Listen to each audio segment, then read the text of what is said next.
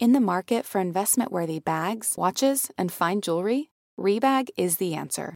Rebag is a luxury resale platform where each piece is carefully inspected by experts to ensure quality and authenticity. Use Rebag to buy and sell finds from the world's top brands, including Louis Vuitton, Chanel, and Cartier. Head to Rebag.com to get 5% off your first purchase with code REBAGNEW. Shop today at Rebag.com. That's R E B A G.com. And use promo code REBAGNEW for 5% off your first purchase.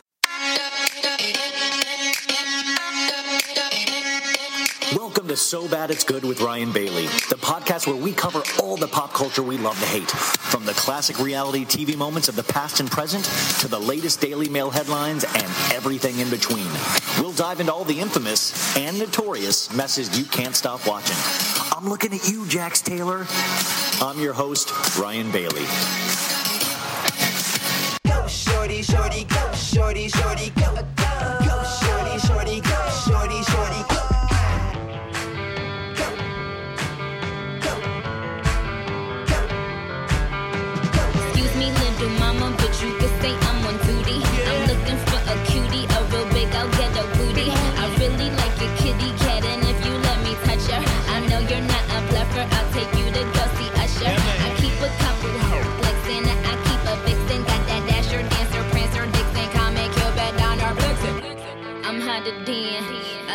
degrees. A lot of bread, no sesame seeds. If I'm in your city, I'm signing them tingle biddies. I'm plotting on how I can take Cassie away from Diddy. The girls want a menage, yeah, they wetter than the rain. Usher puts me in, everybody loves Raymond.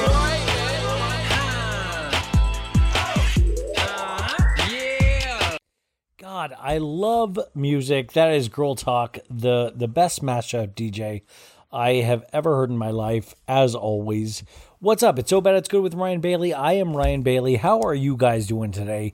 It is a Wednesday. Good morning. Good morrow, as Shakespeare said. Uh, Tuesday, I released two episodes for you yesterday. Steven with his Faces by Bravo, and we got Sharon Gatan that focused just on the Britney conservatorship. Both amazing shows. Today, we got another one coming straight at you.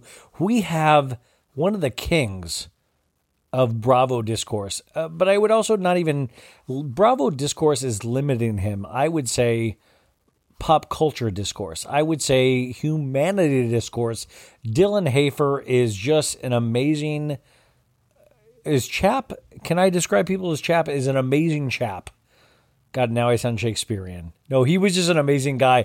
I was so nervous to talk to him because his humor is so funny that it is intimidating, and he was so great, so lovely, so amazing. I cannot wait for you guys to hear him. Uh, I'm trying to think of the news stories I want to cover before we even get to him. It's not many. Um, can I tell you something, guys? Can I? I'm interviewing somebody. So we're at Tuesday night. Um, I'm interviewing somebody tomorrow from Summer House. Ugh, I don't want to give it away. You're going to hear it on Thursday. So you'll hear it tomorrow. So hopefully it goes good. If it doesn't go good, I don't know if there's a code word where I'm like, uh, this did not go good. But I'm very excited to talk to somebody from Summer House. So you guys will hear that. Make sure you tell your friends. Make sure you subscribe. The So Bad It's Good Nation is growing. We are the baddies. Uh, I offered people clubhouse invitations yesterday. Those have all been taken. Um, but yeah, support me on Patreon if you want. Leave a good review if you want. What's the deal? Can we talk? What's the deal with Kourtney Kardashian and um, Travis Barker? Are we into it? So there was a picture released today of Travis Barker on his account with his tattooed hand on Kourtney Kardashian's hand. What do we think, guys? Can I say this? Can I be cruel? They're both boring to me. Do you guys, you know what I'm saying? I'm like, oh, this is like a gigantic poosh state. Like, I just don't. I care. Like, I, but at the same time, I feel like some of us are trying to care way too much than we should be caring. It's like, come on, guys. It's not. It's a. It's cool, but come on. It's not that cool. Like, you know what I'm saying? It's fine. It's fine. It's fun. But i if Kim Kardashian dated Travis Barker, oh boy, we would be in it, that. Now that would be exciting. In fact, that actually could be something. Just clock your eyes on that. Speaking of Kardashians, I want to send a huge congratulations to Kendall Jenner. She has her. Oh, guys. Now, if you think of Kendall Jenner, what do you guys think? Skinny, sure. And that has been, by the way, did you guys all see that skinny shot she released a couple days ago that uh, it looked made her look like a Barbie doll without any kind of bodily functions or organs? You guys realized that was fake, right? I mean, not fake. It was half, you know, that has been proven to be false. And Kendall Jenner has released her own line of tequila called 818 Tequila, I believe. Come on, guys. During a pandemic, do are we supposed to believe Ken, Kendall traveled all around the world when she's never wanted to do a thing in her life except for walk on a stage? And she was literally out there taste testing tequila at that age. You only really get a taste for tequila in your 40s. Come on, people. Let's not do this. Come on. We're better than this. Let's not fall for this shit. You know what I'm saying. Anyways, Kendall, te- Kindle has a new tequila called 818 Tequila. Kindle, if you do want me to taste test a bottle of that on the um, on the program, I will. Machine Gun Kelly, y'all. That's another news story. Machine Gun Kelly and Megan Fox, they have exchanged uh, necklaces with drops of their own blood in them. Now, this is a story that should be celebrated. I'm sorry, it really should. And I just want to say we need to study the history to appreciate the future. So, the history of this is, and you guys don't know this, Angelina Jolie, before she was Brad Pitt, was married to Billy Bob Thornton. Now, a lot of you people will not even know who Billy Bob Thornton is, and that is insane to me. He did, um, uh, some call it a switchblade. I, I, he did, oh God, that's even crazy. I'm trying to remember it now. But you know Billy Bob Thornton, you guys. He did some call it a switchblade for Miramax. That was uh, he that was his own film, but then he became a working actor outside of that. Primary Colors with John Travolta. Uh, he has a, a, a, show, I believe, on Amazon. He, but anyways, oh yeah, he was in uh, the Ben Affleck film, the the one with the Aerosmith soundtrack. Armageddon, yes, that's it. I love when you guys get to hear me remember films. But Billy Bob Thornton and Angelina Jolie were ma- were together for a time, and they exchanged blood droplet necklaces. Now, Angelina Jolie, everybody thinks of her as Brad Pitt's girl, but before she was Brad Pitt's girl, she was a force in pop culture. Honestly, she was everywhere. You had weird stories with her brother. You had weird stories with Billy. They were in the limo onto a premiere. They were making sucking face, but they wore droplets of blood on necklaces with each other. And I do have to say, everybody has not caught onto that thing. That is, and Valentine's Day has passed, so we've all already missed it. But I really do suggest us dropping droplets of our blood in necklaces and giving, like, we got to bring that back. We got to bring that back. And that's why I love Machine Gun Kelly and Megan Fox. They're kicking it old school and they're giving each other blood necklaces. Blood necklaces, you guys why can't we can be as romantic and as Machine Gun Kelly and Megan Fox? Why don't we do pea necklaces? Why don't we do stool necklaces? Anyways, you you get where I'm going with that. I'm just saying. Obviously, Machine Gun Kelly and Megan Fox are way better than all of us. All of us. All of us. Uh, so that's it, you guys. Uh, I do want to remind everybody you will be hearing this possibly tomorrow, which is a Wednesday, we have the best night of TV ahead of us. We have the season premiere of Real Housewives of New Jersey, episode one.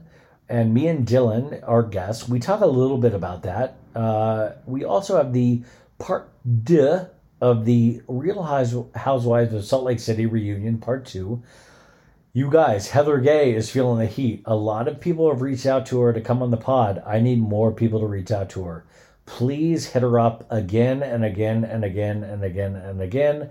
Let's make sure she's on it because I think, anyways, she's amazing. I love her so much. I want her to be on the pod. So tomorrow, Wednesday, like is there is there any kind of app you guys where we can all watch it together? I don't know if anybody would want that, but if like what if we all like drank and watch it together and like have fun? Is there an app that does that?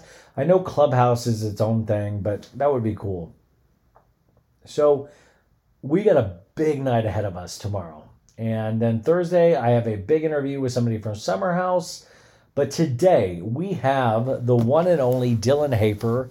Now, Dylan is, uh, he's what you call a genius. Like I say in the intro, there are people that you actually know about from these things uh, that are like kind of the top of the mountain. And to me, he was always top of the mountain. He does a podcast for Betches called, called Mention It All. He also runs the Bravo by Betches Instagram account as well as his own at Dylan Hafer. But he's also just a genuinely amazing dude. He knows movies like the back of his hand. He is just one of the best people that you can talk pop, culture with at all. Just a great person. I'm lucky now to be able to call him a friend. Uh, but, anyways, you guys are going to love this conversation. It's about all housewives, pop culture, creativity. But, ladies and gentlemen, the one, the only Dylan Hafer.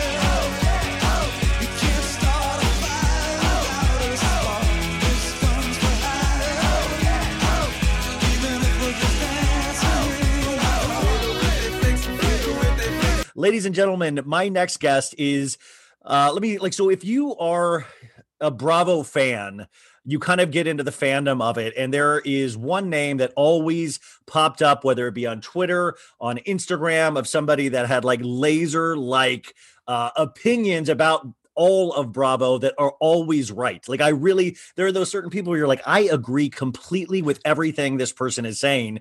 And then you look deeper into this person and you're like, oh, that's why he is successful at what we all love and uh what we all uh love so much. His podcast is called mention it all but he also runs the account for uh bravo by betches. Of course we all know betches. I'm a betches man myself. So without further ado welcome dylan hafer. Dylan how are you I'm great. Thank you so much for that introduction. I I have lots of opinions, so it's nice when people agree with them. well no i mean i feel like every i feel like you get um, probably so many people that agree with you but knowing the internet i'm sure just you get a lot of people that disagree with you because it's the internet It's funny. I actually I saw um comments by Bravo posted a story yesterday, the other day. I don't um and they were like, This is what it's like doing a Bravo podcast. And they posted like screenshots of DMs side by side where one was like, You guys are so team Heather, it's disgusting. And then the next DM was like, I really think you're being too generous to Lisa. And no, that's that is it. Like you know, you guys do your podcast three days a week, um, Yes. and uh, you and your co-host uh, Bar, uh, Bari, right? Barry- Or Barry Barry, sorry. yeah. Um, and it is like that. Is that I kind of think I take everything with a like humorous slant, but at the same time, I'm very passionate. But you will Uh-huh. have those people that hate you for your opinions or love you for your opinions. And I want to say, well, it's not that deep to me, but I guess I'm actually doing a podcast and living part of my life for these shows. So it really Yeah. becomes very personal in the Bravo verse, especially this year. It's funny. I actually was kind of relieved when the Potomac season ended a couple, a couple months ago now. Yes. Because it was like, first of all, I feel like I've said everything I have to say about all of this situation, but also it's just like, I'm so sick of people being like, how could you possibly agree with Candace? And I'm like, I didn't say I'm like worshiping at Candace's feet. I said that I see both sides. Like, people people get very into it but i mean i can't complain because that's also you know why i get to do what i do because people care Yeah, but you I mean, you're right. There were a couple moments in Bravo this year, like the Candace Monique fight, that Mhm. really almost tore the Bravo fandom apart. Like, and that and and I think that fight has still played over into even um already I'm seeing Jersey fights, and Jersey hasn't even come out yet for like two more days. I saw I mean, we survived uh, uh, Real Housewives of Orange County this past season. Like, there is so much palpable anger mixed in with Bravo right now, and I guess that's just like kind of a mirror to society. Did you watch this season of Orange County? Yeah, it was my Vietnam. I totally, I went, I ser- I served a term. I went, I, I survived. I Ooh, survived. I feel the OC. exact same way. It was I it was mercifully short. That's what I will say about this season of OC. Isn't it amazing that it had a two part reunion and Salt Lake had a three part reunion and they had the same amount of episodes? I was I was impressed when I found out Salt Lake got a three part reunion because that's really unusual. I mean, even New Jersey had a two part reunion last year, and I mean, based on the part one that we've seen, it kind of feels like they earned it. So Well, yeah, I mean, because OC, I was you you keep waiting for those like things where Andy goes a two part reunion. Like I was waiting to hear Andy say two or three parts, and when he said two part, I I bet I could hear a collective like, ah, thank God, I can relax into Yeah. this. Because three parts, I feel like that would have just driven people insane. Like Kelly would say something dumb. Um, Mhm. you know, Braun would It- want it something to happen. Yeah, it was fully enough. But Salt Lake, why do we have such joy for that show right now? I mean, it makes it makes my heart feel full, and I know that sounds silly, but it really makes me smile. I think I I think it's just because it's something new, it's something fresh. I I wrote about this a couple weeks ago that it's like it's just different than anything we've ever seen on Bravo before. I mean, both from a standpoint of this group of women brings, you know, different perspectives. I like that religion is like sort of an aspect. I it's not the central focus of the season, which I think is a good thing, but it is an interesting kind of side conversation. And I think these women are just eh, they really brought it for their first season. You could tell everyone really Came to play. Yeah, and there I mean there were moments where I, I've heard a lot of people complain that it feels like they're trying too hard or they're, you know, doing too much and it's like, well, I mean, yeah, like Housewives isn't new anymore. All of these people, whether you're a huge Bravo fan coming onto the show or not, you know you know what it's about. And I think it's it's almost inevitable that when you have a first season show like that, it's either going to be really boring and there's no spark there, or people are going to be trying because it's like, yeah, like you've seen it for 15 years. Of course, you're going to come in with an idea of like, okay, we're we're going on the trip, and like there there's going to be drama on the trip. Like somebody has to do it. Well, yeah, I mean, it's kind of like uh, I remember seeing All the President's Men, that '70s movie with Dustin Hoffman and Uh-huh. and uh, uh, Robert Redford. Um, and I remember seeing it after I had seen all these political thrillers that were inspired by that movie. So when I saw All the President's Men, I was like, well, this isn't that good. I mean, but it was because All the President's Men did it first. I just saw it last. So we're seeing all these housewives that have been inspired by housewives of the past. So you can't, they can't help but like pick up on certain behavior. And I think it's part of the fabric of society right now is housewives is part of the fabric, whether you like it or not. Yeah, I, I think that's a great way to think about it because if you go back and you're watching, you know, season one of New York or the first couple seasons of OC, it's like I I know people who have started watching them more recently and are like, uh, like the first couple seasons are like kind of hard to get through. And it's like you have to remember they didn't have this template of like there's going to be a big like premiere party and then like a, a trip and a dinner and a finale party and there's going to be drama everywhere and then a three part reunion like they really were kind of figuring it out as they went and there it has evolved into kind of you know there's kind of a standard format now but that didn't exist in 2008 or whatever No, I mean they had reunions in backyards uh, at a, at a point. Um, okay, so I have a thousand. OC season one reunion is just But it's magical though. It it makes you feel like you, as a fan, it makes you feel like you came from something. You know, like look at us, look how we grew. We grew together. You know, um, so that's why it's like OG uh, viewers. I mean, I think we sometimes do walk around with like a puffed up chest because it's like we we've been there since the beginning. Like we were there since day one. Like I remember watching OC the week it came on because I was just into that kind of programming and I never left. Even though, but it, you kind of carry that weight around with you too, where you get to this season of OC and you're like, this is miserable. I am miserable, and now I'm watching this out of loyal, out of blind loyalty Yeah. to a network. You know, and it's like that's why you watch Backyard Envy or why you you know you're doing this out of blind loyalty. Um, I have a thousand questions about Bravo, but I want to know about you as well. You know, you're Yeah. you live in New York right now, right? i do yeah Where do you where do you come from? What do you what do- what, has been your kind of history? um so i was born and raised in st louis missouri so i'm a midwestern kid Shout out Tom Um, Sandoval. yes, I he actually um so back when back when going out into the world and doing things it was an option. Uh I I did a thing with Tom and Ariana when their cocktail book came out. Like they came to the Betch's office in New York and we, you know, did a little video thing. It was fun. And he was like, "Oh, like next week." I told him I was from St. Louis. He's like, "Next week we're having this this book party in St. Louis. Like you have to come." And I was like, "Tom, I don't live in St. Louis." like, well, because Tom goes back to St. Louis every month, or he did go back like every month. It seemed like. I'm like, "That's it's very nice of you to say that, but it's like I'm not gonna like book a flight so I can go celebrate the same book that I'm already talking to you about." Um, but yeah, to- home of Tom Sandoval and Meghan King, formerly Edmonds. Um, the detect, the detective with the most. Yeah. it actually is funny because I remember growing up in St. Louis, Jim Edmonds was a huge deal. I have Yeah. known who he, I've Hero, known Jim right? Edmonds since I was like five years old, and so now seeing him in a different light, it's like uh, the baseball hero, not a great husband. He seems though in a weird way to kind of like want to participate in the spotlight. Like he he actively like engages in the conversation about himself instead of just ignoring it, it seems like. Yeah he he seems a little thirsty i don't know that i mean that whole situation i just i can't i've i've basically i've disengaged from that situation i I, missed the can't do it can I missed the candle store though. Like shout out to Meghan's candle and Jim Candle line, you know. Um okay, so you St. Louis, uh what was the were you was the goal always to get to New York? Are you an actor Um, as well?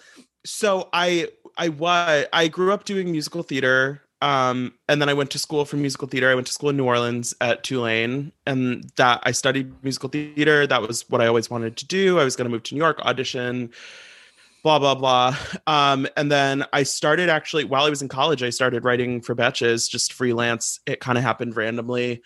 Um and then i kind of decided before i graduated that that was like more what i wanted to do the like media pop culture whatever route. Um so yeah i moved to new york after i graduated and just kind of like kept working at Yeah. that and don't i don't i don't perform anymore but you know but you have a beautiful guys. He has a the beautiful singing voice. He was on uh, uh, Sarah Galli's "That's What Friends Are For." Uh, you can find this on her page. But you guys did a duet of a uh, uh, takeoff Yeah. of the the Dionne Warwick song, and you have a beautiful singing voice. I mean, like really, like I Thank you. that's um, I was kind of impressed. But I was a former theater kid myself, in New York was always the goal. Like I was that guy. Like first time I went to New York was in high school. and My mom took me and I made her take me to see Angels in America, and she had no fucking clue. Like we're from Kansas, and so imagine that that, you know he's talking about like strangers hooking up in a park, and my mom like, Yeah. "What is this?" You know, and I'm like, "Yeah." it was, um,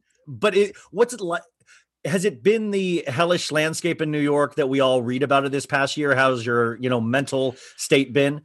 Um, I you know it's been fine for me for the most part. I am fortunate that I had a job that really easily transitioned to working from home. So, um, you know, it's definitely been like everyone. It's been a big adjustment, but um, I feel like my day to day has not, you know, been that stressful. But it, I mean, it definitely is.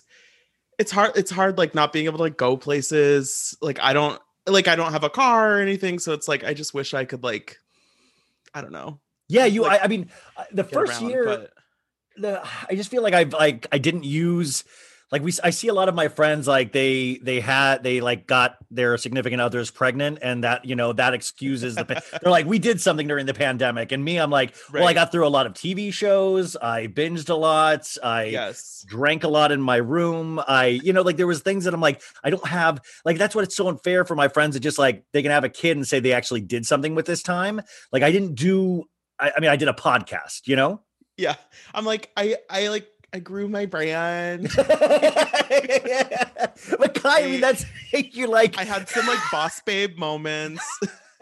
that's I mean that's what you're like. You're like my my Instagram account really grew. It was yeah, really like I don't know, like I I I will say like I I feel like this year has been nice having time to kind of um like to to spend more time like I've gotten really invest like I've always loved movies and this past year I've gotten really invested in you know, like keeping up with movies and I do like movie reviews on my Instagram stories that people really like. Um, and it's it's been nice kind of having time to invest in something that is like a hobby, I guess. But um in that way, it's like I almost have anxiety about going back to normal because it's like I'm not gonna have my whole weekend to just like Yeah. Like watch stuff, but I don't know. Yeah, it's, it's well, I, I, it's I wanted to bring that up because your your Instagram account is is amazing. You guys go follow him if you. I'm going to put all the information in the notes. You probably already follow him, but you do actually do. It's not just Bravo. You do movie reviews, like you did. You were talking about Minari uh, this week, which I have I haven't Yeah. seen yet. Uh, but you you watch everything, and you kind of give these five bullet point reviews that I think are really like just prescient, sharp, like kind of breaks down the movie, and uh, you can tell you're a real, you know, fan of cinema. Um, what has been some of your favorites this past year? Yeah, so I started doing I I've always, you know, really liked movies. I've been into award season and stuff and kind of last summer I felt like I mean I I had posted about movies and stuff on my social media before, but I felt like I heard so many people being like, "Oh, like there's nothing coming out. Like there's no new movies or anything cuz like theaters are closed, whatever." It's only Trolls And- 2, according to Bravo.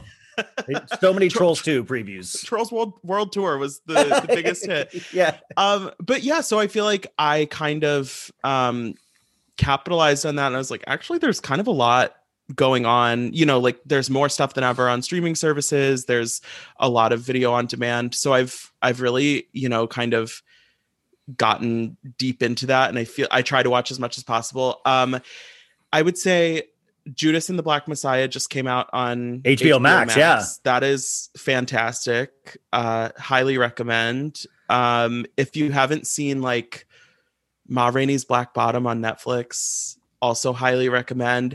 It is nice this year more than ever a lot of the big kind of award contender movies are available whether they're on you know a netflix or an hbo or like you know you can pay 6.99 to rent it. So it i think that's one kind of benefit of the theater situation is that more than ever you can watch stuff from your house but also like i miss going to the movies I know. In fact, like I want Bravo when movies come back. Like I hope Bravo like does a thing where like I, I think feel like we really need to champion theaters when they come back and Mhm. concerts as well when it's safe. But like I, I even want Bravo. Like, wouldn't you like pay good money to see like a first season like reunion three together at a movie theater? Like I want I want people to get Ooh. There was so Bravo did last it was last February because the photos like just recently were on my like one year ago thing. Ugh. They did for the below deck sailing season like Yeah, series yeah. premiere, they did a party at it was at the Ainsworth, a bar in New York, and it was like the episode it was like regular below deck and then sailing was on after and they had like Kate Chastain was there.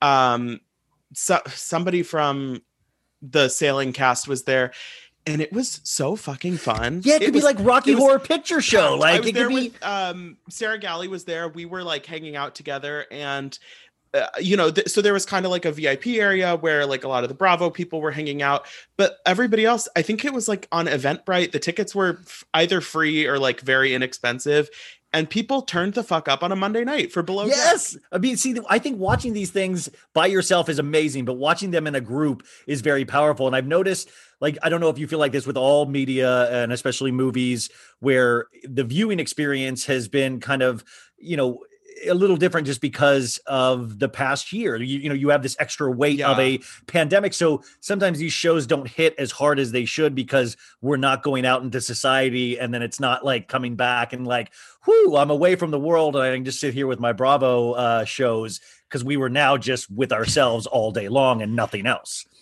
I will say it is weird sometimes. I I try to watch episodes live as much as possible, but like I don't force myself to watch live every episode. But sometimes it's like, okay, I'll I finish my workday and then I'm like, damn, I gotta I gotta keep myself busy till 9 p.m. or for Salt Lake 10. I'm like, I I love the Salt Lake six. Discord. I, I love the Salt Lake Oh. discourse of how many people say that they cannot stay up and that it's very frustrating for them. I, I it's a very popular Yeah. thing people I are saying. understand I understand the strategy behind it, but at the same time, it's like, really? There's no better. There's no better option. But that being said, this, this week we have Jersey premiering at nine and then Salt Lake at 10. And it's like, that is a double header I will stay up for. That is a double header, but it is funny. Like I was thinking that like once OC got off, they would bump up Salt Lake. I know. but I guess they, re- you know, but at the same time, Salt Lake is going to be safe no matter what. And I think it's like the first show that actually gave me, I know that sounds sad, but like hope and a glimmer of hope that franchises are good. Like we're good. I we could we could get Right. Miami back. We could get all of the. It's it's healthy, you know. Well, and I mean, Andy, pretty a few weeks after it premiered on uh, Watch What Happens Live or on maybe on his radio show or something, was like, I know, like, I know people are talking about the ratings. Like, don't worry about the ratings. Like, it We're very internally, happy. it is a hit. We're very happy, and they already announced that it's been renewed for a second season. So, I do think that, I mean. For people like us who are trying to like be on top of it, it's annoying that it's on at 10, but live ratings are not like what makes or breaks a TV Yeah, it's show like plus three, plus So- seven. How you Right, build an like, audience. Yeah, I mean, there's a reason they have commercials for the Bravo app. That's how they want people to watch it. So Well, and they gave, I mean, they gave Potomac five seasons. I believe Potomac finally came into its own in terms of even ratings this season, if you compare it to seasons past, because so many people said to watch it. And I think finally nobody had an excuse anymore. It was like, yes. And then it turned out to be a really amazing season.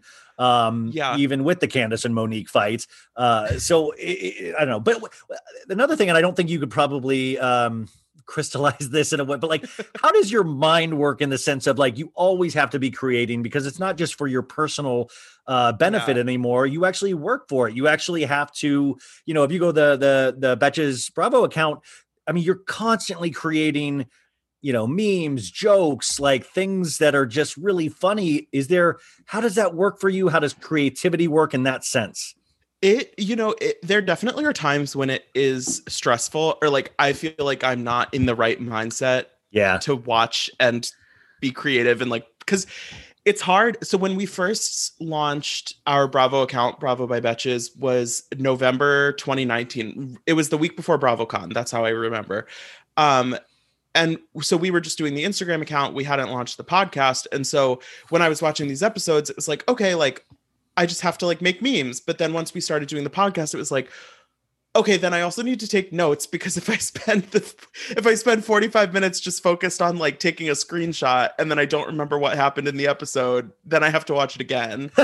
Um, so it definitely is a balancing act. I I feel like I have gotten into a good space where I don't stress myself out about like, okay, I need to post 12 funny things during the course of this episode. It's like I'll tweet something here, I'll post a gif there, but like it's more about it's more about finding those moments and kind of I guess like quality over quantity, but it is it is a tool that you have to kind of sharpen and now it's like, oh yeah, like I'm watching Dallas, like I'll just like if anything sticks out, I'll throw it up there, but um Well, do you find the best It's- things come for you like in a and I know this sounds crazy because I always laugh when I think about like if heaven exists and then it's like Michelangelo, like John Lennon, and then like a Bravo meme account, you know, and you're talking about creativity, but it kind of works the same way. It's like, do you find sometimes sometimes the silliest things to me that'll just pop in my head turn out to be the things that usually kind of hit the hardest with people? Just just a random thought that just appears out of nowhere. Do you find Yeah. those or do you find where like, well, no, I usually take it down a rabbit hole, go A to C on it and stuff like that?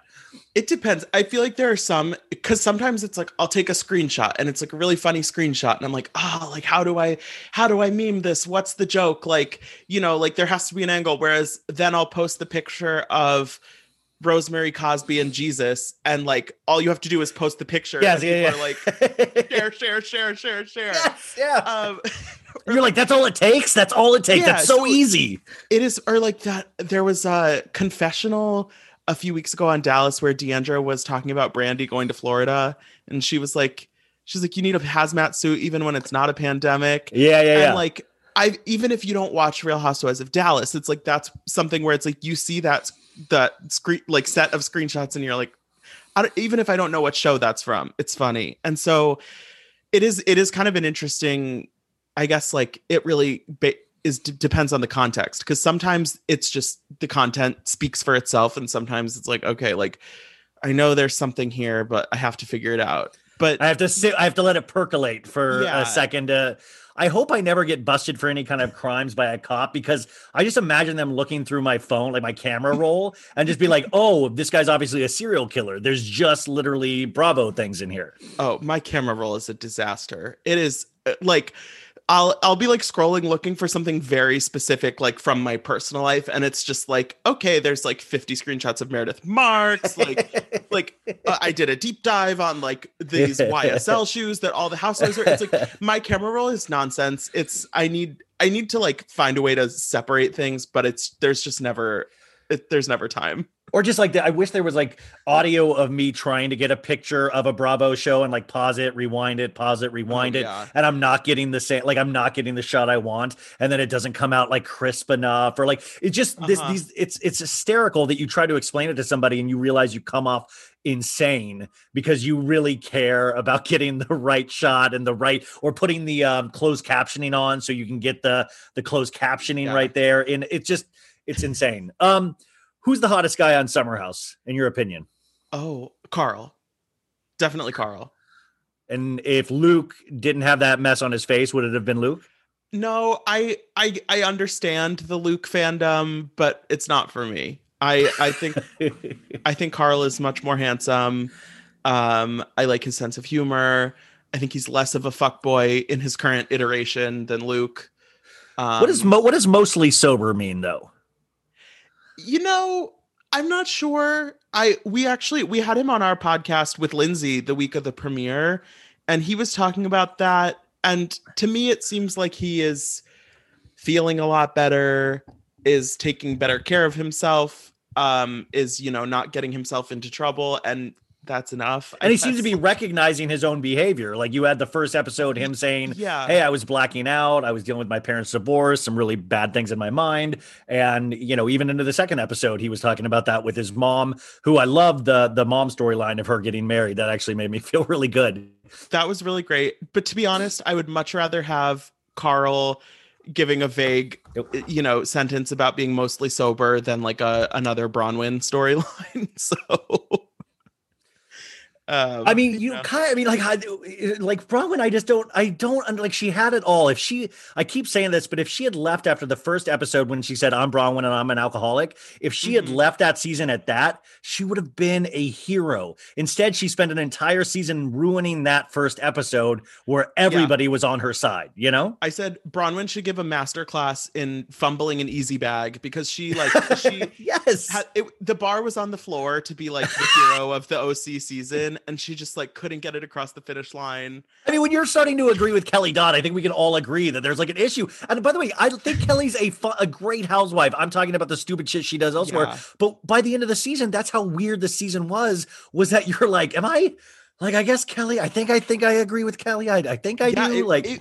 it made me it was making me feel crazy because i'm like i don't i don't want to dislike braunwyn right now like i know objectively she's probably like the best one or one of the best ones but it's like i just can't do it it's not Well, yeah, because it's like she lines up with all of my political beliefs, all of my Mm-hmm. this, but then you start to, and this year, among anything, is all been about like conspiracy theories. So of course that spills over into the Bravo universe because then you're like, well, what if she's just saying those political beliefs because she knows it sounds good to people like me? Like you start thinking like really bizarre thoughts, and I'm like, I just need one thing to not be a conspiracy. I just need something to just be what it is, you know? yeah and i'm i'm sorry but miss thing calls the paparazzi on herself let's be Yes. I mean, Let's well, by the way, did you okay? So this is Sunday. This is Valentine's Day, the day of love. Did you know that Erika Jayne got sent a beautiful bouquet of roses?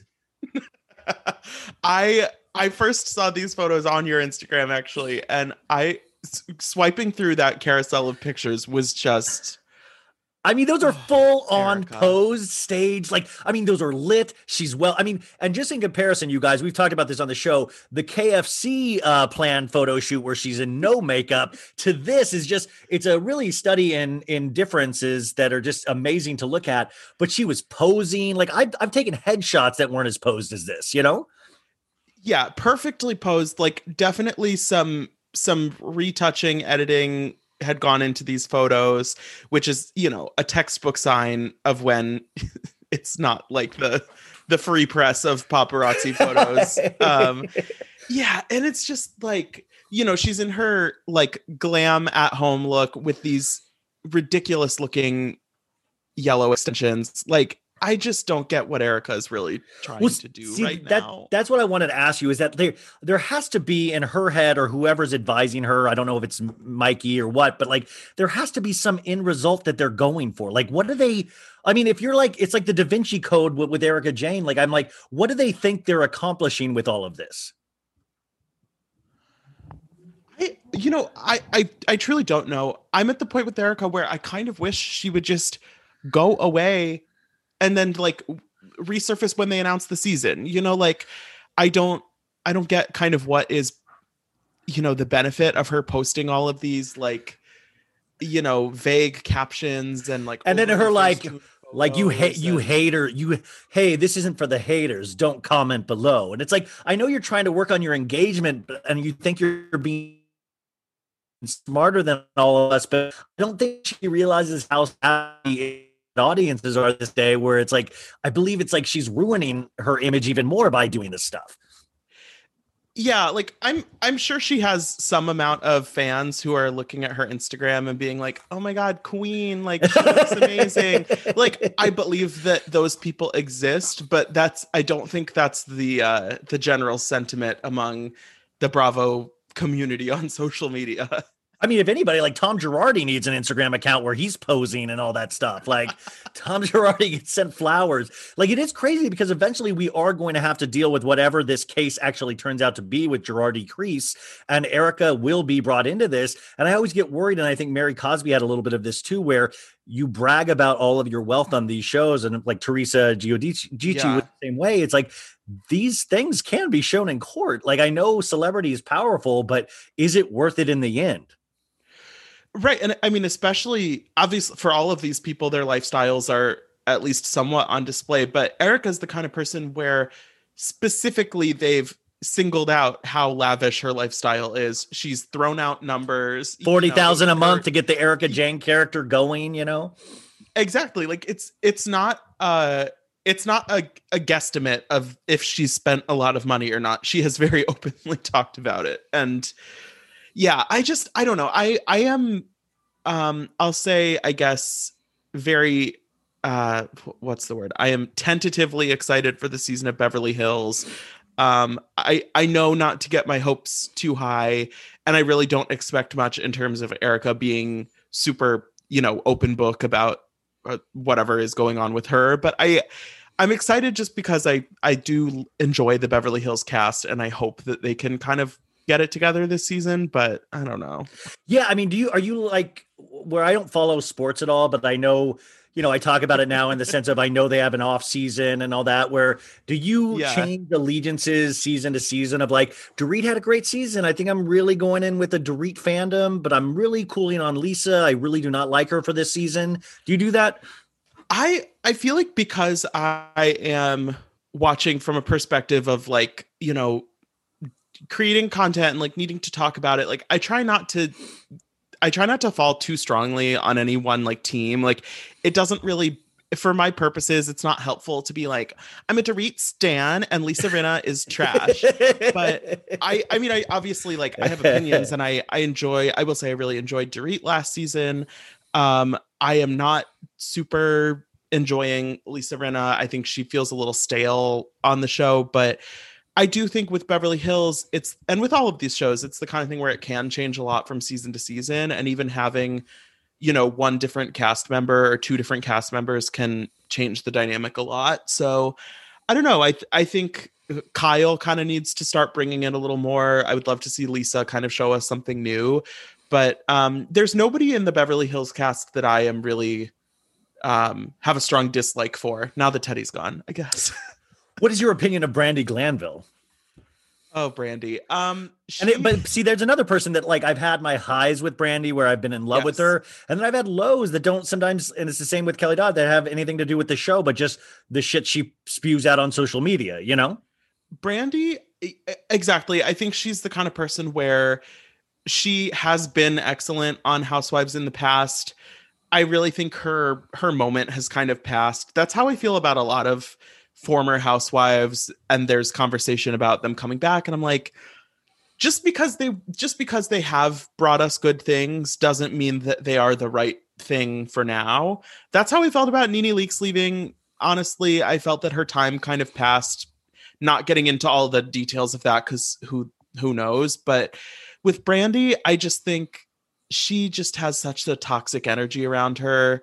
We had um we had her on my podcast last last year, like right when the season started, when there was all the Denise stuff, kind of like Oh yeah, out out in the ether, the rumors. Yeah, yeah, yeah. But it hadn't been on the show yet, and she, I mean, she was great to talk to. We had a nice conversation. Um, you know, she was messy, but not in like a distasteful way. But I just think Brandi, I don't think Housewives needs her, and I don't think.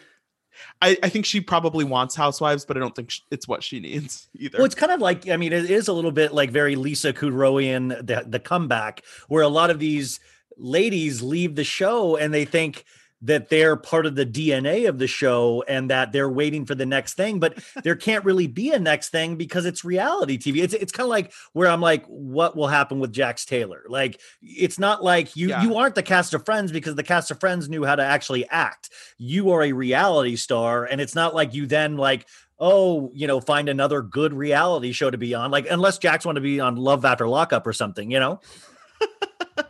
yeah i people i feel like whenever somebody who is kind of a big presence leaves a bravo show people are always like oh like where are they going to go next and it's like probably nowhere like yeah, I mean, to I their mean, house. Yeah. i watched i watched a couple episodes of phaedra on what Oh, marriage boot camp. couples therapy mar- Yeah, yeah, yeah, marriage yeah, yeah, boot yeah, camp. yeah, yeah. yeah and it was just like i mean that show is dreadful and it was We like- TV, I say I've talked about it. We TV is such a bizarre. Somebody needs to study We TV, or I need to talk to their programmers because they're like, I literally was like, they have a show about Waka Flocka Flame, the rapper, and they're like Waka's life or like Blac Chyna. They did like, you did you watch any of phaedra's time on marriage boot camp yeah, mhm, eh, yes. It was clear that she had no deep connection to this man that she was on marriage boot camp with and so it's like i i don't know if you need the check or if you want the attention but this is just not it but but but see, I feel like part of We's T- We TV's statement is we're gonna make you feel sad in ways you didn't know you could feel sad because you end up feeling Uh-huh. sad for the people that are on the show. Like I'm like Phaedra, why you don't you really want it this bad? Well, you'll be on this show and not even a realistic way at all. Yeah so i i feel like brandi is kind of in that place where it would not she's not a real housewife of beverly hills anymore. Like no it's not it's it's not meant to be. I feel that way about her. I feel that way about Nene. i i just like Nobody is think- bigger than the show. Nobody is. I mean, maybe Right. Bethany. Bethany is the only person that I believe is bigger than their show. But other than that, I mean, I find like you know, Brandi could never fucking de- decorate a room at Buca di Beppo. Are you kidding me? She's done. Yeah. Yeah, somebody somebody said Brandi should join the cast of OC, which might actually make more sense, but I still don't think would happen. Bravo is not as big on bringing people back or giving people new shows as we kind of imagine them to be sometimes. I think. No, yeah, we we always make it like the Marvel Cinematic Universe, where they're like it should coexist, and you should trade people to different franchises. Cynthia's and Bravo go to Beverly Hills and Kelly Dodd is gonna go to New York, and it's like they've never done that. You've heard, but you've heard that idea, like so, because Yeah. 90 Day Fiance did it, where now there's like a 90 day universe, and it's Right. rid- it's like insane that it exists. They're trying to make it like Lala's Bachelor Nation. housewife, and then like whoever's gonna go to this show, and it's like I, it's fun to talk about, but when people are like, "Oh my god," like this person would be perfect on this show, it's like in your head, I guess, but like that's not actually like I don't think Bravo casting is like sitting down and being like, which who should we send to a new Oh. franchise? Dylan, I'm ridiculous. I was like in my head, I was like, I want to pitch, I want to pitch Vanderpump Rules fan fiction where I get the actual cast to reenact scenes that I want to see. Like, you know, like you're like, well, if they're not going to do it, I'll write it and then they just act it because it's turning out that way anyways. When it like these shows start to get very acted, acted to me, you know. Yeah. Speaking of Vanderpump Rules, I just I don't know what NBC Universal thinks is going on with Lisa Vanderpump. They think she's like they. I think that she's she's the number one person of all time. She has like three shows now. All of a sudden, Well, so this this overserved with Lisa show just like it, I, I mean, I watched the trailer a couple times and just, like my soul just like flatlined in that moment because it's like okay, first of all, I don't I, I I never hated Lisa when she was on Housewives, but I was never like team LVP. It's a very it's a whole thing to be team LVP. That was never me. But I just like I don't care about her. I don't care about any of these guests that she's having on this show. I don't Well, because like, and it's it's always the same kind of people that are the guests on these shows. It's like it's like the people that used to be like guest stars on like The Love Boat or something. Like they'd be like a just a random person that's like looking desperately for a job, and they're like like oh, it's like said like Joel McHale is going to be dining with Lisa. Right. Like at what point in anybody's universe were you like, you know who I'd love to see Joel talk with? Lisa Vanderpump. You know, right, like, like, oh surprise surprise Mario Lopez was free. like it's always the same people. I feel like with a show like that, you either need if you the two routes that could potentially work are either getting like huge people that are really exciting, which they didn't get, or playing into leaning into her already like it would be fun to see different housewives and bravo celebrities come to her house but i don't think lisa would ever she would see that as like a you know sinking Yeah. to their level See, but you're right. I would love to see it as a companion piece to watch what happens live. Like, you know, Yeah. then do a like a, a, uh, a 30 minute thing instead of Bravo chat room or something right after that with Lisa. But you're right. She would consider it. See, I think she thinks she's bigger than the show, but she still needs TV because she's got overserved and she's got Vanderpump dogs, right? That's coming. out. vanderpump dogs coming to peacock which is just like oh, And then I we mean, don't, but we still could- don't know the fate of. Vanderpump. We don't It know the state great, of, but we don't know the state of Vanderpump rules though still as well, you know? Vanderpump Rules, I feel like it's crazy because now it's been almost a year. I mean, it's been a year. Since it Plus, it's- premiered. It's yeah, it premiered last January, so it's in May. I guess it'll be a year since it concluded, and it's bizarre because there's just, I mean, obviously with COVID restaurant stuff, there's been sort of a air quotes reason for the delay, but it's it just seems like nobody at Bravo is like super excited to try and get it back up and running sooner than Well, I think they're know, like, I think they wake up every morning and they're like, did did uh did Black Lives Matter cool down yet? Like, are we good? Like, I mean, they I feel like they're like gauging some kind of weird temperature that's never going to not be there. And like, uh, but even did you even follow the stuff like where Lisa kind of backtracked on her comments about Stassi, even where she was oh like, God. she you know because she was like well i wish you know we would have seen her work it out on the show and i'm like well when she got fired you said that was the only thing they could have done like it's interesting to see lisa's it's like, like- opinion change over time it's like okay but then but the whole thing was like by firing her then you're like not supporting her with a paycheck anymore so you eh, yeah it's the kind of thing where i don't know if you know like it's not for me to say what the perfect response is to a situation like that but it's like if you're going to make the decision at least stand by the decision that's would it, be it's like standing by yeah you know, it would be one thing to say two seasons from now, okay, like we're going to address this and bring her back. But when the cameras haven't even started rolling for the next season yet, it's like, it, just say nothing. Like, don't. Well i mean just like just it just like jax the show is a work in progress at all times and uh i, Whatever, whatever iteration it does come back in, I'm very excited that Jax will not be on the show. did you ever have to interview jax No, I I met him at BravoCon um very briefly, took a photo with him. I don't think he knew who I was, which is probably a good thing. what you what he Um, was like hey for what's up bro I'm now I'm now blocked by Jax on both my work account and my personal Instagram account. Um that's the so way to go that's the yeah when I want to see the cringe content, I have to go in through like a third burner account. Um And by the way, I will say it is still worth it to have a third party go in because sometimes he says something so stupid and so misspelled that it really hits that Donald Trump button for me where I'm Oh. like, he's Oh, yeah. gone, but Jax is still here. And now he's complaining about living in Los Angeles. And it's like, dude, nobody's asking you to stay. Like, literally. I mean, we could do a GoFundMe to get you Mhm. out of here quicker. But, and that, and like the line about like the, the opportunities he has, like, I, we all, we all study pop culture enough to get what he's doing, you know? Yeah, I have to I have to keep the burner account so I can keep tabs on Jax and Kelly Dodd. Um, And I guess Mary Cosby for that matter. I'm blocked by her. I don't know why. Oh, I, Mary and Mary, you can't tag in any posts either. She's made herself Right. untaggable, which is a smart thing. Do you? I mean, I keep thinking like because you did post the Mary Cosby Jesus, it, Mary Cosby's mom and Jesus Anne Marie Cosby. Is that it? One of the my that is such an amazing moment that you only get from a Bravo housewife show of just a quick cutaway to that painting. Uh-huh. But do you think God and Jesus, like if if they exist in heaven, they're like, we are having a huge year on Housewives. Like, do you think Jesus is like, oh my God, that painting's amazing? They're like, you know, Mormon 2.0, Mormon whatever. Like we don't care. We love we love it all. What if God walks around going hashtag blessed on that one? Ha. Perfection is they just do slay. Um, okay, I, do I do like in the in the reunion when Lisa said, you know, God will never care about that I have a tequila company because I ask him every day. dude lisa i mean the first episode of the three part salt lake reunion they went heavy on lisa it was a very lisa centric episode but lisa has a great housewife quality in that she does not back down she thinks she's amazing and that's Mhm. a really cool quality for a housewife to have but do you ever see like I was like already thinking down the line. I'm like, third season, does she get humbled? Like, you know, like when does she start to realize? Like Heather said a thing of like, Heather or Lisa, you're in a room with five ladies saying that you have an issue, you're not listening. But that's a great thing about housewives is they don't listen. Right. Like Lisa Barlow is the number one investor in her own in her own bullshit and Yeah. I hope it never changes. Yes, it makes I- her great. I will say I really enjoyed the moment in the reunion um, when Andy asked a question about her like declining her kids' phone calls, and she got a little emotional and was saying, you know, my kids are the best thing that's ever happened to me. Like I, I, I care so much about being a great mom.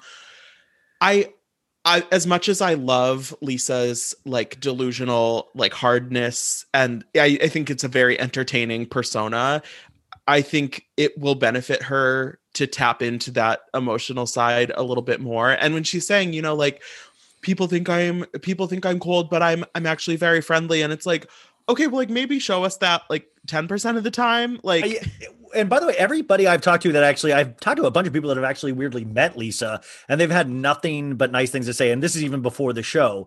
Uh, Yeah. I've heard some really weird things about Mer- not weird things, but Meredith is very cold, which she can come off like on the show. Uh-huh. But like Lisa, yeah, I genuinely think Lisa is a probably a very caring person and loves her sons very much. I did think it was funny that in talking about her sons, she was like, "And I know how much they love me and are proud to have such an amazing mom." Like she brought it back. She brought her kids back to her. Yeah. You know.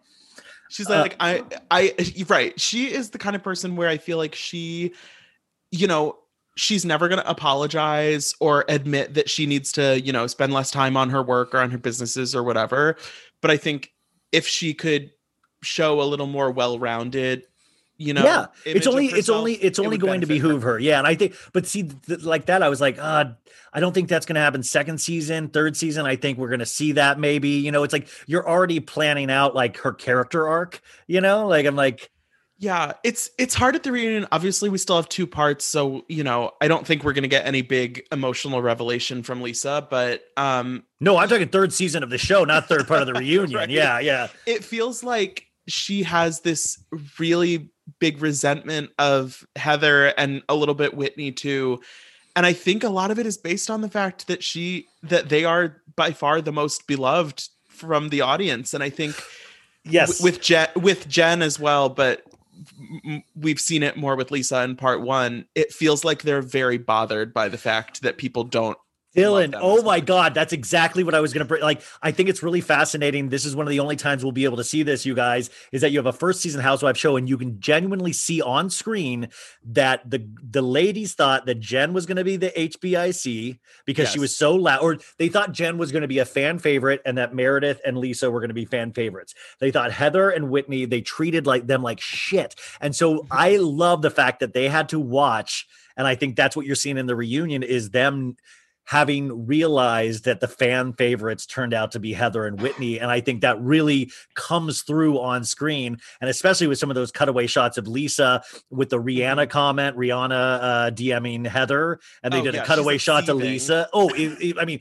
you saw the orange tan almost fall off her body. She was so mad. Lisa's like Lisa's like, but I'm the boss bitch. Yeah, it's like I wonder how many DMs Lisa sent Rihanna since then. Hey Rihanna, it's me, Lisa. It's your girl Lisa. Let me know if you want some Vida tequila. I know you like a Um, party. I yeah, it's almost like some with housewives it's I feel like it's unpredictable who the audience kind of gets behind because it's not always the nicest one or the you know kind of the the one who has the most vulnerability that's not always who the audience kind Not of sides with and so i definitely i understand for you know jen clearly thought she i mean she said she's the queen bee and mvp and I think even in the lead up on social media, everyone was like, oh my gosh, like, you know, there's like these blonde girls, whatever, like Mary seems crazy. And then like Jen is like, oh my God, like, have you seen Jen Shah? Like, just look at her in the Joe Biden yard sign dress. Like, I mean, Yeah. it's meant to be a housewife, but on the show, it, it was almost like week by week, more and more, it was like, okay, like, Jen is way too much. Meredith is has this weird energy. Lisa is like kind of obnoxious, but like Whitney and Heather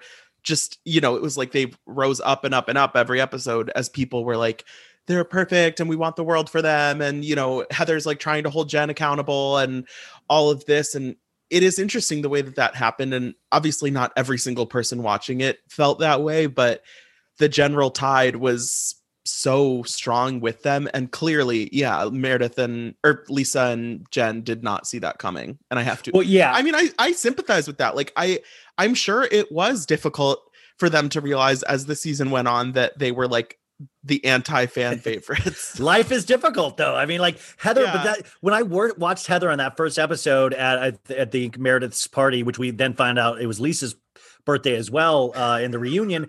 I did I you know thought it's my birthday she had the little was- cake. oh. Happy birthday. And but I love that um in that first episode, I thought Heather was going to be annoying all season. I thought, like, oh my God, she is so insecure. She's obsessed with Lisa because, you know, that we had the good time girl thing. And so, even me as an audience, Yeah. that first episode, I thought I pegged Heather. I thought I had pegged her. I was like, oh, that's going to be, this is going to be a sad season for her because it's going to get worse. And then it turned out to be, I fell in love with her more and more each episode, you know? Yeah, and sometimes when somebody has that kind of like they seem like they're a little bit underdog or like they are a little you know like thirsty for someone's attention, you think that they kind of can't hang with the group on Housewives and we've seen that with we've seen that with other people before where it's like okay, like it took Tinsley like a couple of seasons to kind of be able to really get in there and make her mark whereas with Heather it was like okay, no no no, like she is I feel like she went about it in the right way and didn't let herself be the victim even when it was kind of like why are No, like there were moments where I was like inspired, but like I, there, it's very rare in a housewives show where I'm like, I think I'm gonna like take that advice personally on how to live my life. You know, like where I was like inspired by how she lives her life, and it's very rare for any of us to feel that about a housewives show. I feel.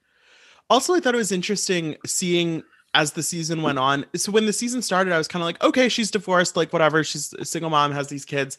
And it seemed like it was more in the past and then kind of as the season went on her getting a little more into that she was still dealing with that and you know kind of being on her own and the relationship with her ex and her relationship in the church. And i thought it was cool how she kind of led us into that but we didn't have to watch the like actual relationship fall apart which we got the we got the benefits without having to.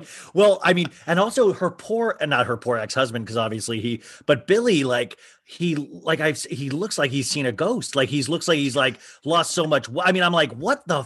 I mean, Heather must have been Yeah. this guy's life force because he looks like he's on his last legs all the time when we see him. Yeah, I don't. I mean, Like I don't even know do how we- that like, worked is he he- is initially he at all. Like, do we know? Well, he looks like they showed the picture of them as a couple and they both look like fresh face and he looks like 50 pounds heavier but not even heavy just like just like kind of Like, healthy and happy out, yeah. yeah filled out and heavy and then when we see him in the show he's like just it, it's like a life force has been taken away from him and i hate to i don't- it just and i'm just like oh my god i just hope he doesn't deteriorate more in the second season and by god i hope he's not sick i think we would have heard that but I, and also the fact that like scary movie 3 played a part in their marriage falling apart remember that that line of like they made a joke about glory holes and billy was so offended that he withheld sex Right. from heather i was like oh my god this is the most scary movie 3 has been talked about in years you know I, you know, I just want. I would love to see. I, obviously, Heather is an independent lady who doesn't need a man, but I would love to see her uh get a little a little deeper into the dating game in season two. It seems like she has no problem with her game though like I, I thought i was like oh my god it's gonna be so shy when she like tries to pick up a dude and then she's at that sundance party and she literally like takes a guy out in the van almost she's Oh, like yeah. let's go and i was like dang she seems like she knows her way around everything you know Yeah, I feel like with her, you can kind of sense that she's really like feeling herself a little more and like getting into it. And I, I think her reception on the show will only help that. That she is kind of like, Yeah. oh yeah, like I am, I'm right. like I, I got it. Okay, so I know I don't have you all day, and I want I have two two more things to ask you about if that's okay. Are you good? Yeah, of course. Okay, cool. So, uh, opinions on New York. I know you live in New Real Housewives of New York. I know you live there. What did you think of this past season? Are you looking forward to this next season? How in love with Ramona are you? How in love with Ramona am I? Well, I mean, we're recording on Valentine's Day, so I gotta gotta give her a little up. Ramona, I feel like I definitely love to hate Ramona. I can't really as much as like so when last season ended, I feel like sort of for the first time or maybe just for the first time in a while there was kind of this tide of people being like ramona should be fired. Like it's time. It's time to let her go. And i'm like i still can't imagine this show without ramona. I'm sorry. I like I love her warts and all. In fact, like it makes me like she's one of the only ones like because like Kelly sometimes really rubs me the wrong way, Dodd. But like Ramona, like it even it even makes me laugh when she got in that little thing where she was acting like she was in New York City and she was at Mar-a-Lago because she was posting Instagram posts from her apartment in Manhattan and she thought she was being all God. smart about it. And then it came out that she was at Mar-a-Lago. Like I love even that part of Ramona where she thinks she's know, outsmarting people. the ocean I know, yeah, like I mean, and I love the potential that she has like a diarrhea problem. Like I love all of it, you know. yeah i think ramona is like uh, bethenny obviously when she is around she sucks a lot of air out of the room. She is you know a larger than housewives personality. But ramona to me is kind of the the central figure where i mean we've never seen new york without her and i still can't really imagine it. I you know last season i thought was it was up and down. I don't think it was their worst season. I don't think it was their best season. I do feel like i love luann and sonja. I i really enjoy them. I think they bring a lot to the show but i do you know they're not in their in their height in terms of storyline and having stuff really going on. So i'm a little curious to see you know kind of what they are up to this season especially with luann's cabaret uh stardom on hold due to the pandemic. It's like you know, are deep they- down, she thinks she's like she's like they are robbing me of precious time where I could be a huge I could be Madonna at this point if the the the coronavirus didn't happen. right she's like she's like it's been a whole year like i could be playing madison square garden by now like But I love because you know she probably thinks that way and believes it, and that's what makes a great housewife.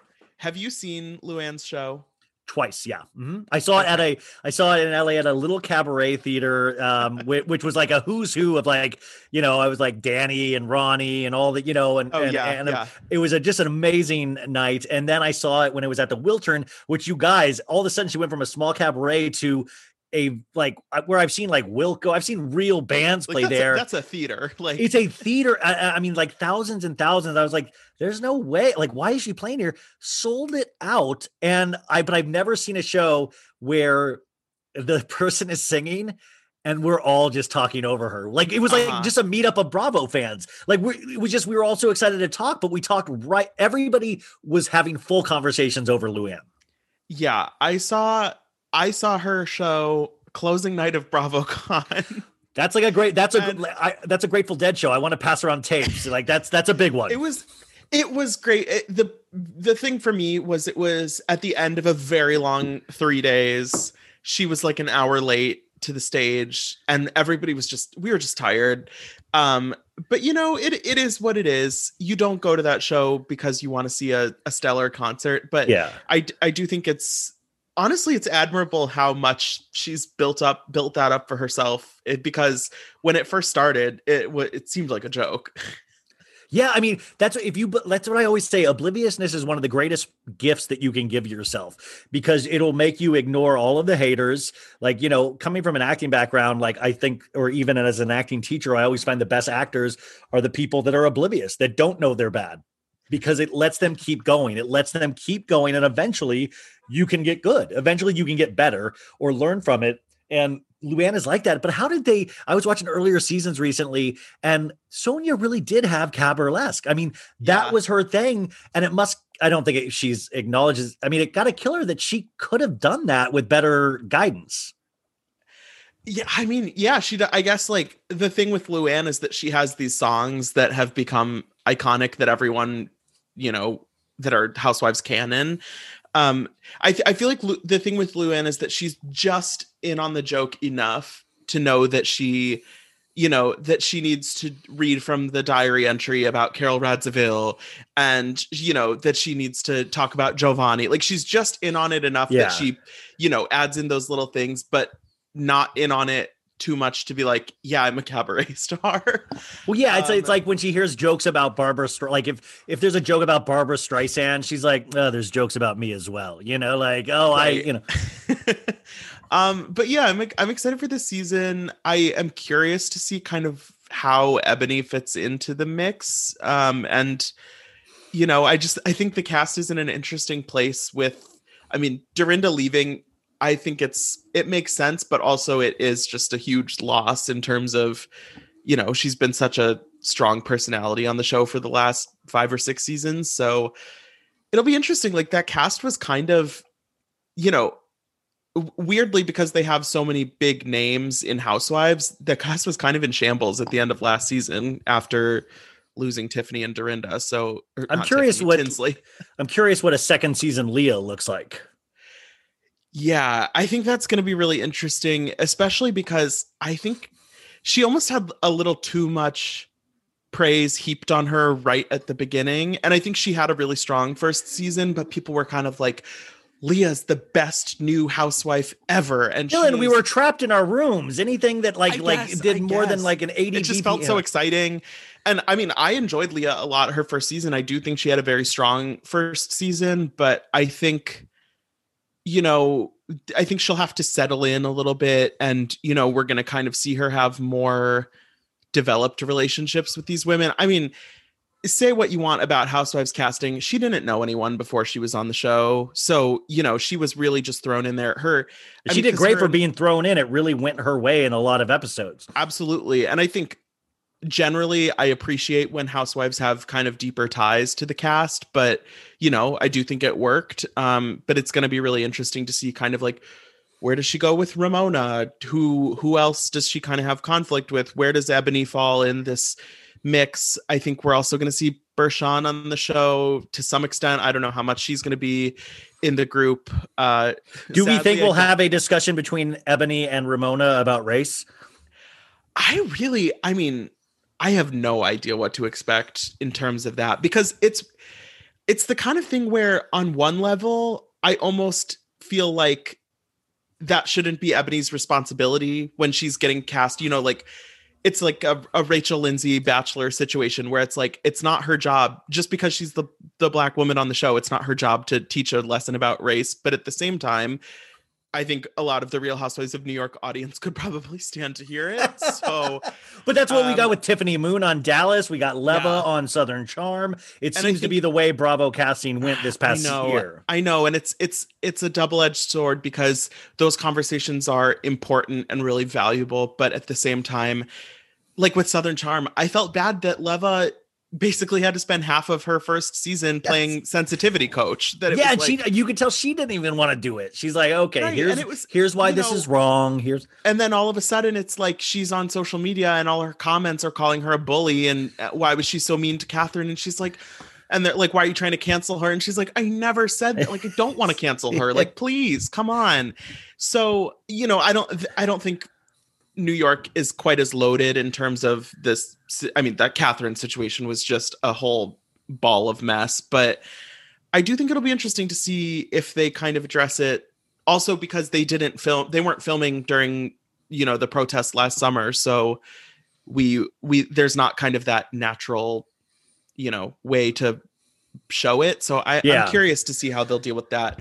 Um, and also with Beverly Hills, I mean, I I thought it was cool that they filmed their finale at Crystal's Lunar New Year party. I'm really excited to see her on the show. Um, yeah. Well, know. no, no. Uh, Southern Charm was actually interesting, and the Secrets Revealed uh, episode this past week. I was very, uh, you know, you talk about natural relationships. You do see pictures with Leva and the cast, like they really have been friends for like over a decade. Oh, yeah. and you, you know, this isn't like they just because sometimes we're of like, okay, did they send out an email and they were like, hey, does anybody have any minority friends? And like, well, I know this one Oh, to- girl. like they really were Totally. friends with Leva, you know. Yeah, and th- I mean, Leva's casting was before you know any of the Kathryn controversy, whatever. So it's it's not like she was brought on the show for that reason, and I think that almost it, it just it's it's unfortunate. It's great that she was there for that situation because I think she brought a lot of important stuff to the table. It's just kind of unfortunate that she was a little bit forced into that role and you know that people watching the show don't really have the the understanding of you know all the different angles to that that it's like no she's not she's not bullying kathryn because she's trying to have a real conversation about it like Yeah. Uh, some of the bravo viewers man It's been no, that's what it like. Well, it adds a whole nother level to the. It's like those DVD extras you used to have, where it's like the the fandom online is like a huge. It can be a plus sometimes, then it's can be a huge drag and bummer. Uh, and it's a, a thing that we didn't have to deal with like ten years ago in terms of the Bravo universe. it was funny also because then there's the whole group of people who aren't even on Instagram. And like when I was um being at BravoCon was actually really interesting because you know, those tickets were expensive. Thankfully, I did not have to pay for one myself or else I probably wouldn't have been there. But it was a lot of, you know, wealthy middle-aged white women who had traveled from around the country to be there and Bravo is like there's like the amount of times I heard like, "Well, I told my husband that this is like my Super Bowl, so that's why we were spending money on the tickets." and these women it's like talk about people are always like i don't get why people like craig so much and it's like these women are Oh, out here like salivating I mean, Craig like- was in like, bodily you- harm for most of that tickets? weekend. did you get tickets to the southern charm brunch like oh my god That's why Craig walks around with a smile on his face all the time. He knows his audience. He knows what he's got, you know? absolutely and it's like people are like oh like i feel like a lot of people you know that are younger and more liberal are kind of like what? Like why do people why are people so obsessed with these southern charm guys? And it's like because all of these middle-aged conservative women are watching the show being like oh well like that's a dream man. Like he's so cute and He so such a gentleman. And it's like yep there we go. That's why they're still on the show Uh, but but it is funny. You know, we even got Andy saying on the, the reunion is that Craig in seven seasons is the one that's actually made the most success of, out of himself when one of his plot lines was what a big loser he was, you know? That's true. I mean, I don't I don't strongly dislike Craig, but it, it is one of those things where it's like he he gets a lot of attention when Yeah. he's in the in a in a place like BravoCon. Yeah. I mean, you put a bag over that guy's head, you're not going to get him as treated well as he is with without the bag, you know? True. You know. Um, and Shep has a book coming out, so that's exciting. it is funny. Like quarantine should have just been called like Bravo people write books. Uh, God, because we got got- Lala's book coming out, which I just can't imagine the story of Lala. Like, I mean, like that's I feel like we've seen a lot of the story. I have Cameran's book that came out a couple weeks ago, and it's I hear well, yeah, you actually talked about that a little bit because you said you did a book review a little bit and you said it's not heavy on it's very geared towards mother and motherhood, and it's not Yes, it's really heavy bravo. it's very wife and mother. There, the first chapter is about the real world, and the last chapter is about Southern Charm, or maybe second. I don't know. I didn't. I I skipped over all the mommy stuff. Like I, I know my audience. I was like, I I will tell you what's in the book. I don't need to read 12 chapters yeah. about Palmer. Um, you know, it, it is weird because sometimes I feel like there are for Bravo celebrities when they kind of try to spin off their personal brand. It's like I get that you don't want it to only be I was on this show and come hear me talk about it, but sometimes I feel like they're a little they they overestimate a little bit how invested people are in their other stuff that they have going on. yeah, they're you're like, come on, guys. I talked about that in chapter five. Keep up. What's going on? You know? Mm, like I I I was in a, a clubhouse room in, in Dave Quinn's clubhouse that Margaret Joseph was. Joseph oh, I, was I talking- stopped in there for a second. On the other Margaret's day, so she- flipping funny. Margaret's the best. She was ta- she has a book coming out too, and she said only two chapters are about housewives, which you know I wish there was more. But at the same time, I feel like Margaret is the kind of person who could write a really entertaining book about anything. So you yeah, know, no, no, I totally, I totally. levels. There's um uh Clubhouse is fun. I, I I started like I went into two Clubhouse rooms and I'm like, what I I'm trying to figure it out and if it's something that I like. But Mhm. the Clubhouse pressure is on right now. Like everybody's like telling you to go to Clubhouse. It feels like. Clubhouse Clubhouse is weird to me. I I so Dave Dave Quinn who did all the Bravo stuff for people for years like Yeah. he's great. He does the thing every Friday. I know Kate Casey is on Yeah, Kate was with now. uh Heather Gay. Yeah. but to me like those that's why I want to be on Clubhouse but then when you scroll through the like explore page or whatever it's like growth hacking strategy tips how to get a million followers overnight like you you need to be in this room to hear about how to maximize your success like it is so much networking jargon and then you look at like who's talking and it's like 40 people whose bios are all like brand strategist like 140k Yeah. followers like i got this many impressions and it's like i don't want to listen to that like if i if i'm that curious i can like look up some youtube videos or something but i'm i'm excited for clubhouse to get a little more fun because right now it's it's too heavy on the networking Yeah, and it just feels like kind of like a big, like, like kind of uh, radio call-in show where you hear people fumbling around on their phones. Like they're, you know, it's like just very Yeah. rudimentary. But like I do wonder, like especially with influencer lifestyle and Bravo celebrities and stuff, is that like there's only, and even me with a podcast, like there's only so many people that we have the ability to like or give a shit about. You know, like at some point, I'm like, I can't take any more people on. Like, I mean, I got to get rid of some people. Like, am I supposed? When are we? Like, I get, I get, uh, like Bachelor Nation. I'm like, oh great, now we have to support these fools for the rest of their lives. Like now we have to Yeah. like care about what they do for the rest of their lives. No way. I will say that has been one nice thing about running a Bravo account is that I can follow all these crazy people on that account and I feel no pressure to follow them on my personal account. And so I follow like four housewives on my on my main account and for, for the most part it's people that I have interacted with or like you know I actually feel like I care about them on some other level than just like you're on this TV show. And it is so nice because it's like I don't I don't need to know on a day-to-day basis what you know Danica is up to. Like it's it's No, in fact, in fact, there was a moment where I was like really interested in Danica, like, but it was when the show was on, and now I'm like, I Right. realized she posted the other day, and I was like, oh, weird, I follow Danica. Why do I follow Danica? Like, I was kind of like, well, it seems like she's Mhm. doing good. She has a boyfriend that seems like, she, you know, they do some fun traveling during a pandemic. I mean, I don't know, like, what am what am I supposed to really care about? It's like, oh, you're still good looking, good, good for you, you know, like great hair. I definitely I don't you know I don't feel like I need to follow every like below deck second stew from five seasons ago. Yeah. Like there's a line. I only want Courtney. know, uh, I only want Courtney Skippon. That's it. Um, yeah, Courtney's Courtney is great. she's really Like, funny. I- Like I'm not good. I don't follow Lisa Rinna's daughters. Like I just No, in fact, I I I pride myself on never remembering Lisa's daughters' names, and I never want to learn. Like I know it's like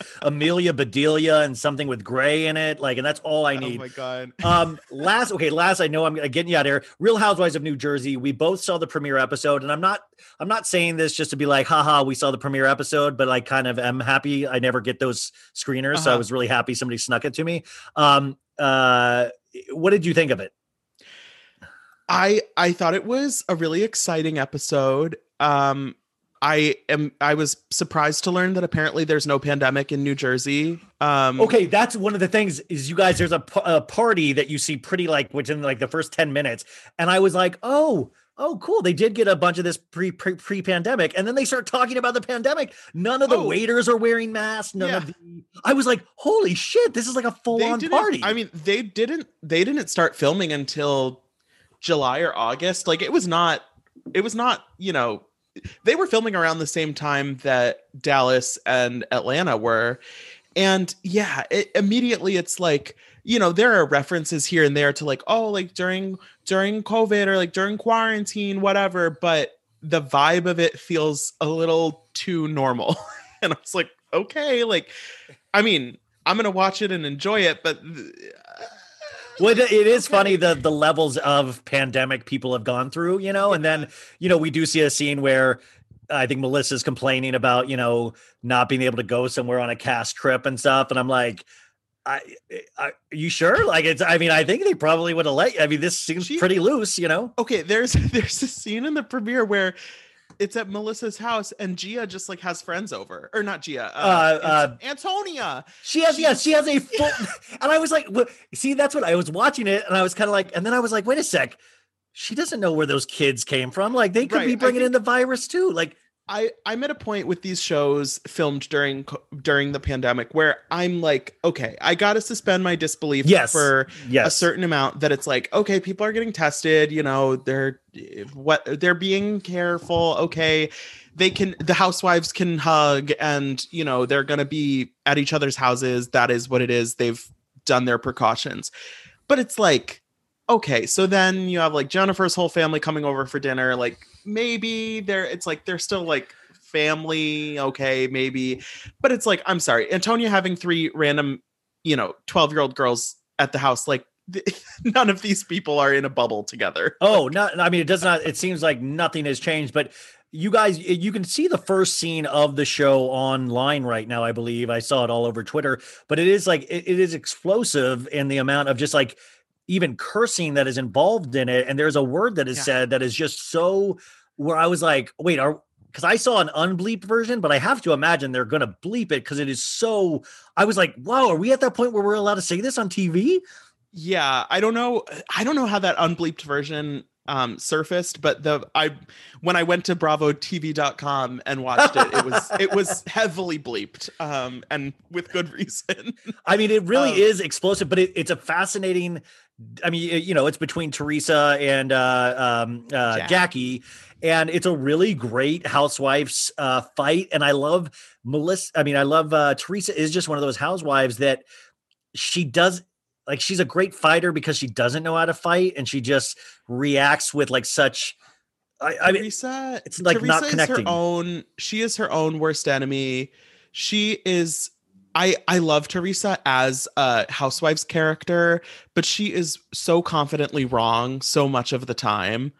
Yes, it's the obliviousness of not ever taking in what the other person is saying and then crossed wires. Right. And she's like, if there is one, if the, if there's like one grain of sand in her head that convinces her she's right, then she's gonna go with that a hundred percent. And nobody can tell her that she's wrong because she knows in this like one tiny little moment she thinks she's right. And you know, kind of like what we were saying with Lisa Barlow, like that's it's a it's a good quality to have on Housewives because It's fun to watch. right like if you're a if if you're a reasonable person there there's only so much of this dumb conflict you can get into because you're going to be like okay yeah i'm sorry i brought it up like But I love that. I mean, and Jackie has anger as well, but Jackie can actually form full sentences and things like that and kind of give examples of like, well, this is kind of like that. And Teresa just doesn't hear it. Teresa just doesn't hear it. yeah jackie goes into that conversation with a lot more um strategic mindset and i would say teresa is like kind of like yeah i guess we could talk i don't know why we're even here like well, yeah, you got it. Really is actually really good first episode because there's a little downtime in between, but then it picks back up at the end. And another thing that I love about Jersey, which I can't, I mean, all the shows have like some guys that are interesting to watch, but the amount of testosterone these men try to Mhm. show us that they have in these shows in Jersey especially is just like they seem like they're it seems like the guys are like gunning for a spinoff like that's how intense they are Yeah, somebody told me this was a while ago, and I don't know if this is like fully true, but that Jersey was the only housewives shows pays- where the the men also sign contracts and get like separately paid. Um, so I don't know if that's like fully correct, but it would make sense because, I mean, mo- every show features the men in some capacity, but on on Jersey they really are. They're putting in work, I would say, versus the other Uh, shows. it's like, yeah, I'll, I'll go to the party. Well, I just I love the and I think that's a Jersey trait or that's the stereotype is that they really are going around like going like ah I love to use my dick. I love it. Yeah. I love to use my Tar- dick, you know. Yeah, and they're always talking about like, oh, I'm gonna do this to you, I'm gonna do this to you, and then they like kind of get homoerotic some like, a lot of the times. Like it's really fascinating. it's fascinating because I don't I am never around that energy Not at all. Yeah, I mean, yeah, my day-to-day life. Like that kind of like macho like straight man who like oh like I just can't wait to bang my wife. Like it is so foreign to me, but it's like I get high off of it almost. It's, oh, it's, it's, very a it's a it's a great uh, added bonus to Jersey, especially because you know that's going to provide dividends down the line, and you just don't know Mhm. how. Um, would you? I also I feel like this season I just think Jersey is better when Teresa and Melissa aren't pretending to like each other. I th- I they don't need to be at each other's necks all the time, but I like when they can admit that they're, you know, they're they're just not each other's people, and that's fine. Yeah. Well, that Teresa is a fan favorite. She is like on the Mount Rushmore of housewives, but in real life, there's a lot of things that you wouldn't like about Teresa. There's a lot of things that I would imagine is not No. like I feel like Melissa's like this is not fair that she's so beloved because she does so many stupid shitty things, you know? absolutely but i think i think it's it's kind of a, a balance because teresa has the housewives fame and you know she'll always be the more iconic housewife but melissa is the one who is like more aspirational. She's like she's the one she looks great for 40 she's got the hot husband she you know her instagram is like less of a mess sorry teresa like she she's the one where if you're like scrolling through the Instagram feed, you're like, oh, like I would love to have a life like Melissa. Like I don't really know anybody who's saying that about Teresa. No, in fact, like I mean, like even like Teresa's like in this season we see her, uh, you know, selling vibrators, which eh, which and by the way, one of the weirdest things, her and Joe were selling them as a couple that weren't a couple. Like Joe's like, if you like pleasure, link in bio, you know. Joe Giudice. Oh, did you see? Did you see his Valentine's Day to his lady in Italy today? I don't think I saw that, but I did see he does the um the truly desperate cash grab, the same that Brandi and Vicky have done, where they post uh clickbait link in bio stories Yes. for some like random tabloid. Yes, and the one that he posted was like like look look what melissa did now or something and it was like joe like was, or even the Teresa goes, "We're back together." Link in bio. You're not back together. That's insane. You know. it's like i don't know like does he just give his account login to this person and or like do they send him the copy and he does he isn't allowed to give any notes like it is wild because it's like for anybody that was like living in the real world it would be like you can't post that about melissa joe like she's your she's still your sister-in-law like it's I think all bets are off now once you in a, enter a reality show environment. It is the one thing whereas like I with the Trump thing, like I saw him give out pardons to like Little Wayne and like a bunch of rappers. And I know like it's like I thought it was ridiculous and all that stuff, but there was a part of me that was like, there's a good chance Joe might get pardoned and be able to come back to the US. I was kind of weirdly disappointed. I'm like, if you're gonna pardon Little Wayne, I'd be okay with you pardoning Joe, I guess.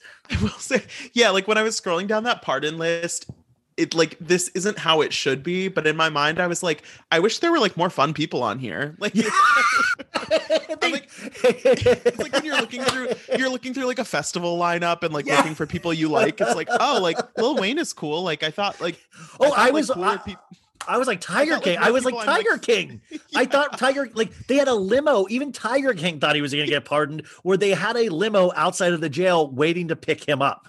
That's Damn, I thought He would have some like some like better celebrities on the pardon list, which is not how that's that's genius. work. Oh my god.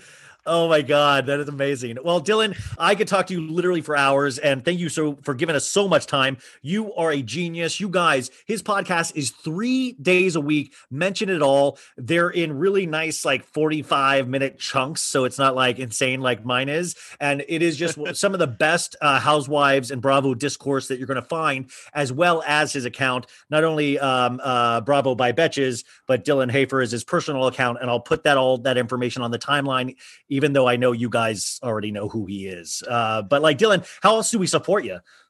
Um, I mean that's pretty much it. Just like throw my throw my shit a follow and a like and a subscribe. Um, but yeah, this was really yeah, I really could. This is I like it the best when it just feels like two. Uh, when you're like, I'm like, oh, good, I have a new friend. You know. So uh, thank you so much for doing this today. much to talk about always. Uh, thanks for having me, Ryan. Well, I hope you come back on again. Uh, open invite. Totally. I